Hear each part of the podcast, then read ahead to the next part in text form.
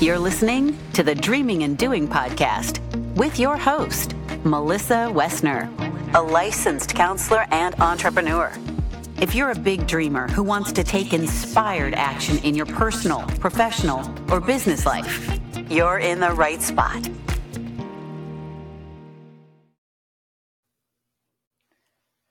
Hey, big dreamer. You and I are still getting to know one another, but if there's one thing I know, it's that we can sometimes delay the pursuit of our dreams. We say things like, one day I'll be able to travel, or one day when I have more time on my hands, then I'll be able to take better care of my health. We put off the things that we truly want to do, believing that the circumstances simply aren't right at the moment. We don't have the time or the money, or it's hard to do with the kids, and so on and so on. And as you're listening here, I want you to think about the lines you are notorious for using to talk yourself out of your dreams by telling yourself that one day the conditions will be better. One day when the kids are older, it'll be easier to fill in the blank. Or one day when I have more time or more money, then. So, seriously, what is your line? What's the line that you continue to use to delay the pursuit of your dreams? Today, I want to encourage you to stop delaying the pursuit of your dreams. Stop leaving them on the table for one day because we are not guaranteed tomorrow. Before you think I'm talking about the subject as though I've I'm fallen I'm above this trap myself. I just want to keep it real real. And I want to share an unfortunate but true story that really made what I'm telling you hit home. You see, I have a lifetime of workaholic tendencies behind me. In a way, it's just how I'm wired. But for the past two or more years, I've really been trying to get it under control. I love my work, and I also knew that I didn't want my work to come before time for my family or my own enjoyment. This past year, things started to pick up, and I had a really busy week where I was back to working my really long hours again. At the end of the week, I was feeling kind of mad. Not mad at anyone or even myself, but mad and frustrated that I found myself working such long hours again, missing valuable time that I could have been spending with my partner. And to make matters worse, I really didn't see an end in sight because we were entering into a busy season at work and it would require my attention. You see, even good things can keep us busier than we'd like. That same weekend, a friend called me and told me about an article she saw in the newspaper about someone who had been hit and killed by a car while out walking with a friend. She told me the name and asked if it could possibly be the person that we both knew. Neither one of us could be sure, so my friend reached out to others to see if they had heard anything. Sure enough, it was the person we both knew. While I only knew this person through our running as volunteers, I knew from my years of interacting with her that she was kind and warm and consistent in showing up. I knew that it felt good to see her and to talk to her. And I knew that this was someone who made so many of the choices that we respect and encourage to live a healthy and meaningful life. She had a full time professional job, a family, she exercised regularly, volunteered, had a circle of people who cared about her. Given all of those factors, we would have assumed that she had many years ahead of her but unexpectedly, her life was taken. The news of this loss, right at the time when I was feeling really upset about not spending my time in the most meaningful ways, really took a toll on me.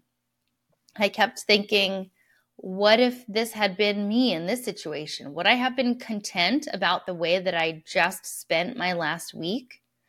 What would my family members have remembered of me based on the way that I had spent my very last week? It was yet another reminder that we truly are not guaranteed tomorrow. I know I'm not alone in delaying dreams. I hear others delay their dreams too. As I record this episode, I'm in the midst of planning for an upcoming retreat that I'm hosting for entrepreneurs in Costa Rica. I hear people say things like, leave the office for a full week? How could I ever do that? Or, I can't go this time due to the children or money or schedules, but I'll be ready for the next one. Now, I'm not saying that these are not valid reasons. What I am saying is that if we remember that our time on earth is finite and that we are truly not guaranteed tomorrow, that we might possibly be making some very different decisions about how we spend our time, our energy, our resources. For me, I have some really big dreams and because of these dreams, I found myself working, working, working, thinking that one day I'll be able to rest, relax, have more time with my family. But if I keep waiting and delaying these dreams, I may find that the actual reality that exists in that future might not be as I expect it to be. Will the people I envision that future with be healthy? Will they be there? I hope so, but putting off meaningful experiences for the future can be risky business. This past year, I've read book after book that talks about acting as if your desired future self or desired reality is here. For me, that means giving myself permission to rest, relax, and spend time with my family now. These are all things that I am actually capable of doing right now. It also means pursuing my dreams now, knowing that they might not be as picture perfect as I'd like. But for me, I'd rather do it now and know that I've had that experience than to continue putting it off for one day when I'm hoping the moon and stars align and that the actual future lines up with the picture of what I've imagined it to be. So I want to leave you with these questions. One, what are the big dreams and meaningful experiences that you've been putting off? Two, what are the lines you use to convince yourself that it's better to pursue these experiences later on? And three, what could it look like if you allowed yourself to pursue these meaningful experiences now, this year? rather than one day in the unknown future? I'd really love to hear your responses. So please be sure to share them with me on our social media channels or via email at hello at dreaminganddoing.net. If you need help dreaming, don't forget that I've created a free Big Dreams Journal prompt to help you tap into your big dreams. You'll find the link for that in the show notes. Thank you so much for hanging out with me. You are going to be in for a treat next week as we have our first guest episode. I hope you'll be there with us. Thanks for listening to the Dreaming and Doing podcast. You can connect with Melissa at dreaminganddoing.net. This podcast is intended to provide inspiration and information. It is not a replacement for therapy or coaching and listening to this podcast does not constitute a professional working relationship with Melissa. If you need therapy or coaching, I encourage you to take that step.